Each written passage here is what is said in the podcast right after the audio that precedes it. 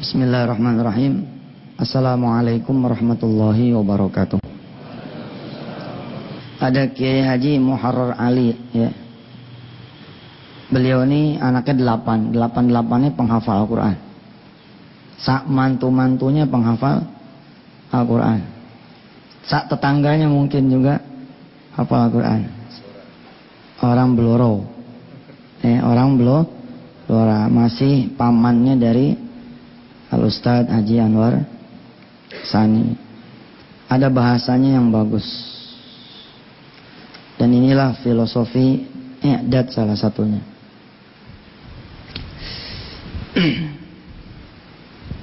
Sebentar.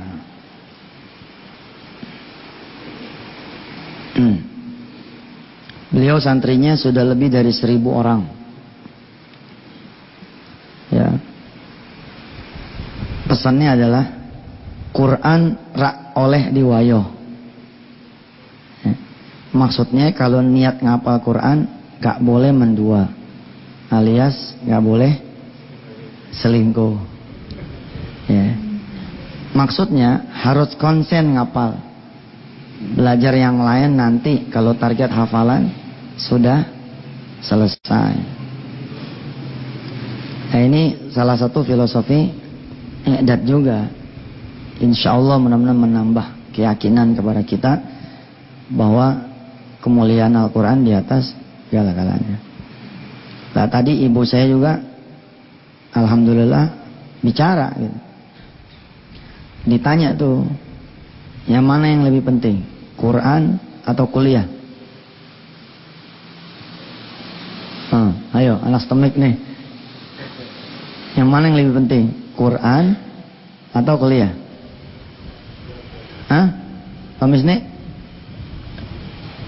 Ya, ojo bingung. Yo. Ayo, Ustaz Rahimi.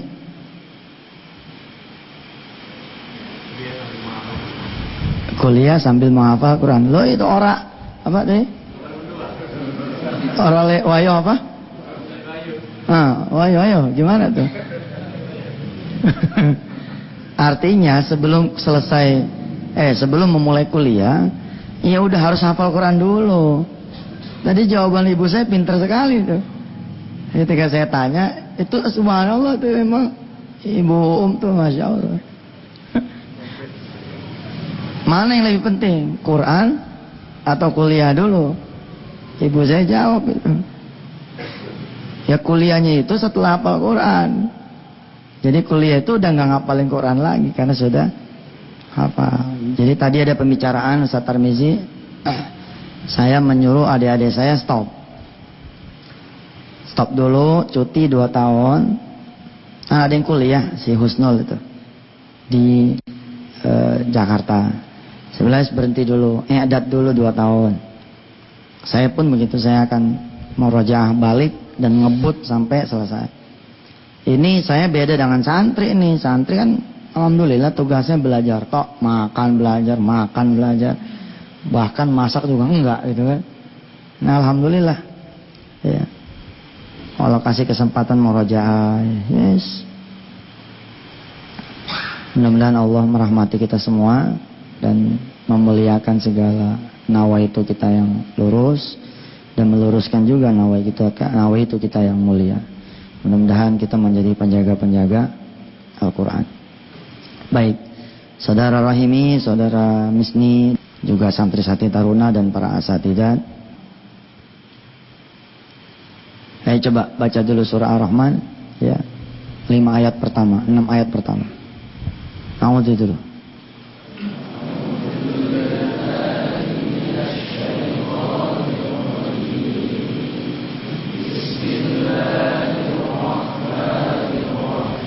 Empat ayat saja ya, empat ayat.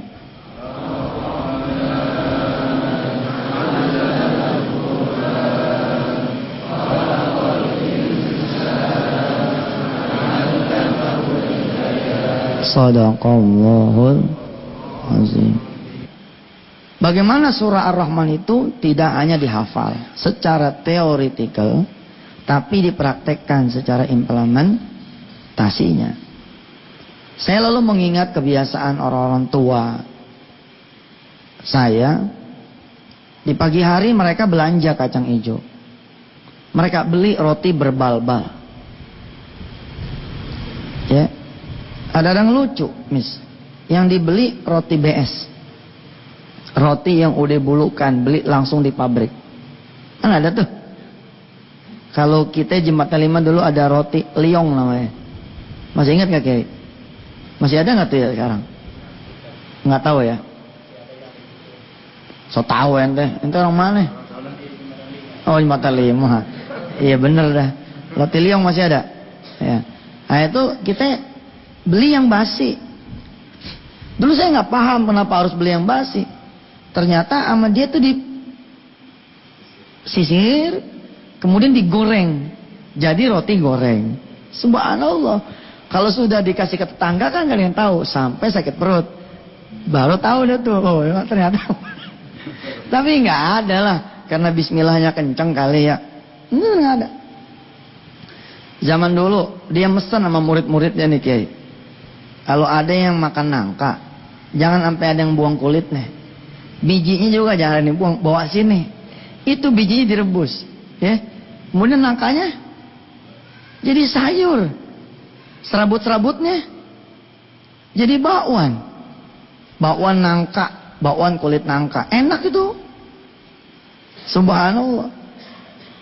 Lah orang tua zaman dulu saya disuruh nyari duren, permisi. Bukan duren wangi kayak kita orang nyarinya yang wangi. Kalau nggak wangi nggak dibayar. Kalau enggak apa namanya? lezat, legit, manis, nggak dibayar. Nenek saya menyuruh saya begini, cari yang udah nggak dijual. Yang udah nggak laku. Sing bo, si, sing kuring nih yang bodoh nih nggak ngerti. Pokoknya beli aja. Beli bareng, bawa. Ternyata masya Allah. Sampai kita bagi-bagiin kulit durian zaman itu. Nah ada orang-orang muda yang baru yang nggak ngerti zaman dulu pakai tungku, pakai kayu, nanya, oh dia buat apa bagian tetangga kulit durian? Ada zaman dulu kulit durian jadi kayu bakar. Lah si durian basinya itu kan satu durian nggak mungkin basi semua. Ternyata bener. Biar kata dia asem, biar kata dia kecut, yang penting nggak ada bilatungnya. Ada bilatung juga dipotong belah dua, bagian yang tidak ada bilatungnya tetap diselamatin. Diceburin jadi satu namanya kinca. Kalau sudah jadi kinca, nggak ada cerita duren wangi, duren nggak wangi, nggak ada cerita duren busuk, duren nggak busuk. Semua duren kinca namanya. Bagiin tetangga-tetangga, masya Allah. Tolong hari ini pulang lebih cepat. Supaya kita bisa masak untuk tetangga kanan dan kiri. Lalu saya kasihlah alternatif-alternatifnya. Di antaranya mungkin gak pernah terbayang oleh mereka. Kalau jengkol itu bisa beli berapa biji aja. Ya. Insya Allah saya menghormatinya Solati itu yang suka masak apa bakwan jengkol ya. Saya beli. Kalau dibagi saya ambil. Tapi jengkolnya saya buang. Emang kita gak suka jengkol, kecuali istri saya. Bikin bakwan jengkol, sedep. Wah, insya Allah ya. Kamar mandi tetangga semua bau. eh, masya Allah bener loh. Gagasan ini kan gagasan kecil, tapi dibikin besar karena Allah menghadiahkan kita televisi. Jagung manis beli satu biji aja jagungnya. Nanti akan pengaruh nih kepada teman-teman stemik. Makanya saya bilang, ayo kita simulasi. Beli jagung satu biji, beli terigu, ya. Terigu tuh satu kilo. Hah? Itu yang namanya jagung manis, diparut tapi jangan parut halus. Parut seadanya aja. Sampai dia menjadi seperempat biji. Jadi tidak satu biji utuh seperempat. Lalu kemudian diaur, diaduk, jadilah dia bakwan jagung subhanallah. Beli udang, nggak sanggup beli udang galah, beli udang yang gede, udang rebon. Hah? Yang 700 perak seraup. Ya. Bu, beli seribu deh, seraup ya ret gitu deh, ambil. Ya. Kelak nanti ketika saya mewariskan program Mabit bersama Ar-Rahman kepada saudara semua, saudara itu harus menjual itu. Jadi deh bakwan udang rebon. Subhanallah. Dan kadang-kadang tukerannya mantep. Kita bawa bakwan jengkol, dapatnya apa? Ada ikan gabus, ikan bujair, ada mangga satu plastik, coba. Tukerannya masya Allah tuh. Ini jadi inget cerita zaman Zainuddin MZ teman dulu. Yang diwariskan jadi zaman Agim, diwariskan lagi ke zaman kita sekarang. Ada orang apa sedekah apa yang dapat kambing teh? Singkong, eh. Hah? Hah?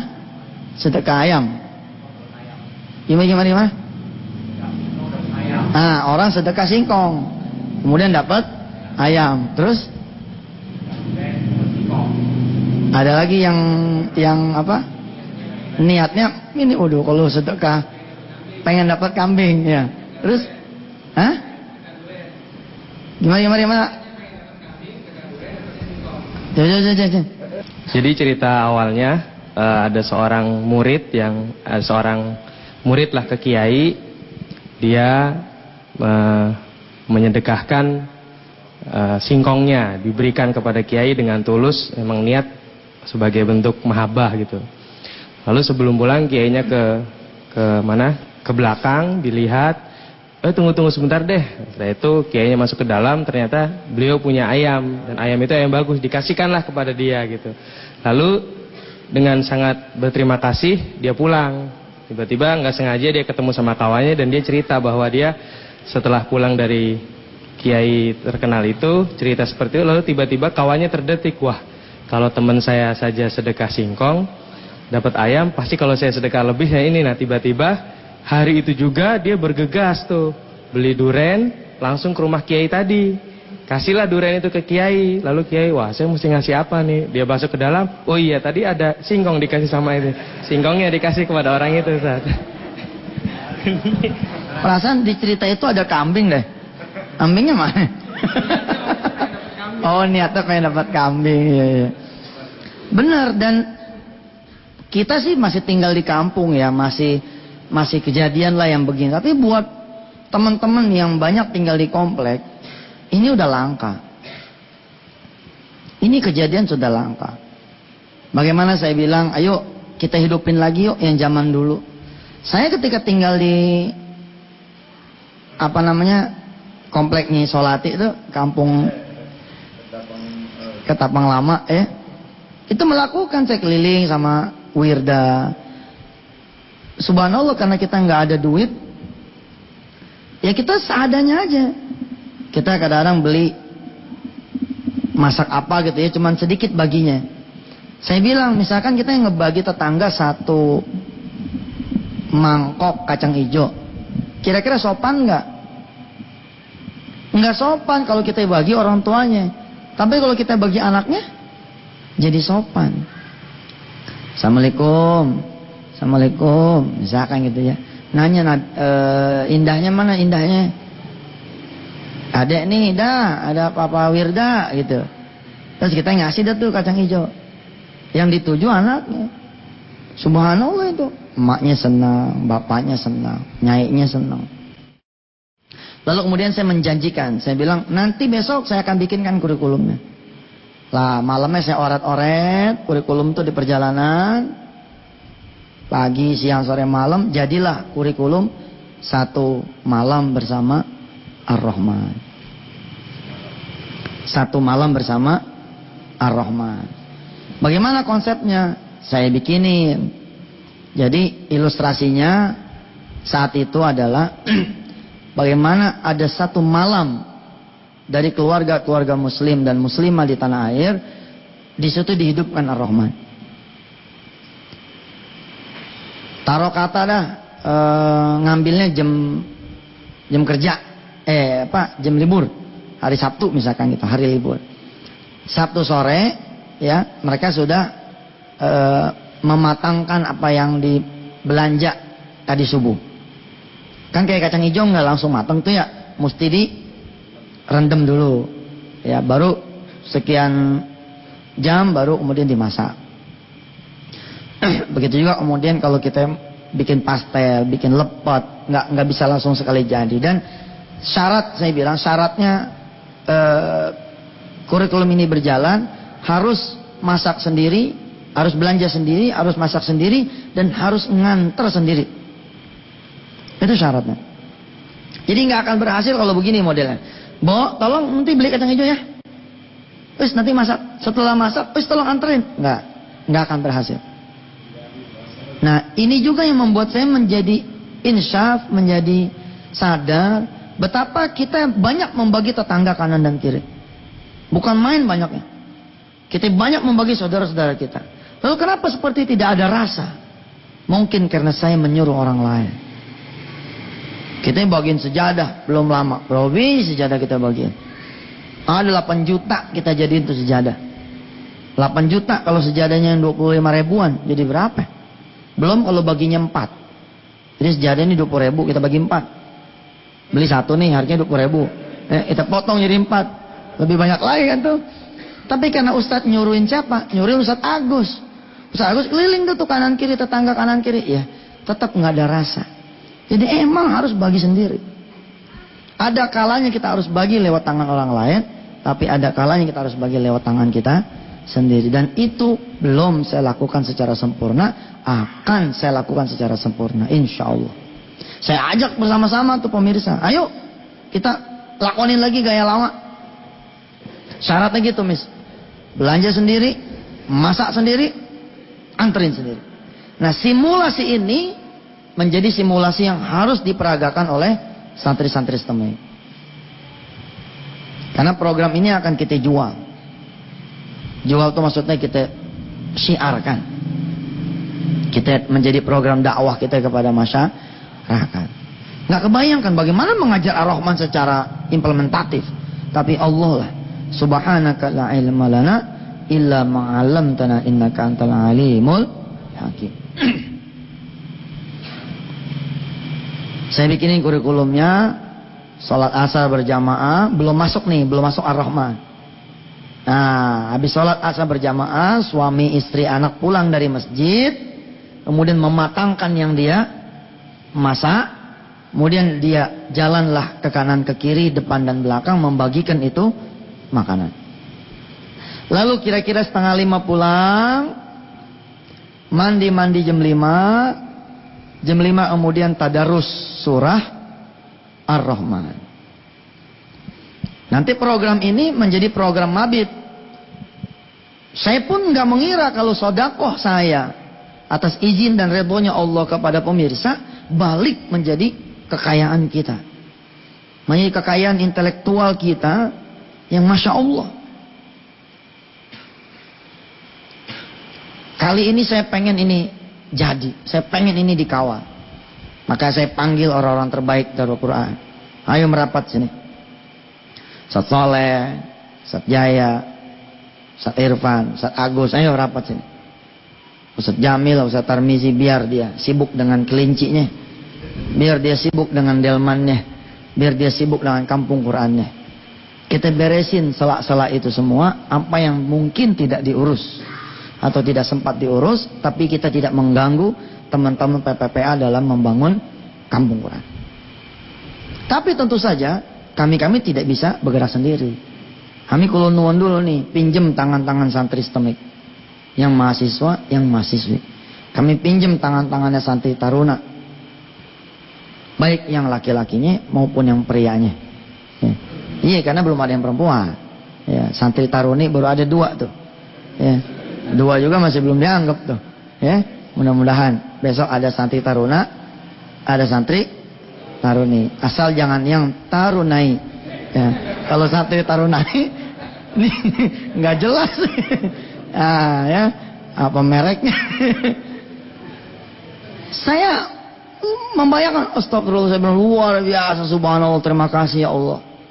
Bayangkan ya, untuk menjalankan simulasi ini, orang tetap perlu kiblatnya kan. Kayak apa sih ini? Ketika mereka sudah menjalankan pun, mereka tetap pengen ngelihat yang aslinya. Pengen ngelihat lah yang aslinya yang Ustadz Yusuf Mansur bilang tuh. Wah, saat itulah kunjungan pondok tuh menjadi lebih terarah. Mereka datang dari segala penjuru mata angin. Yang dari sekolah, dari sekolah masing-masing. Yang dari kantor, dari kantor masing-masing.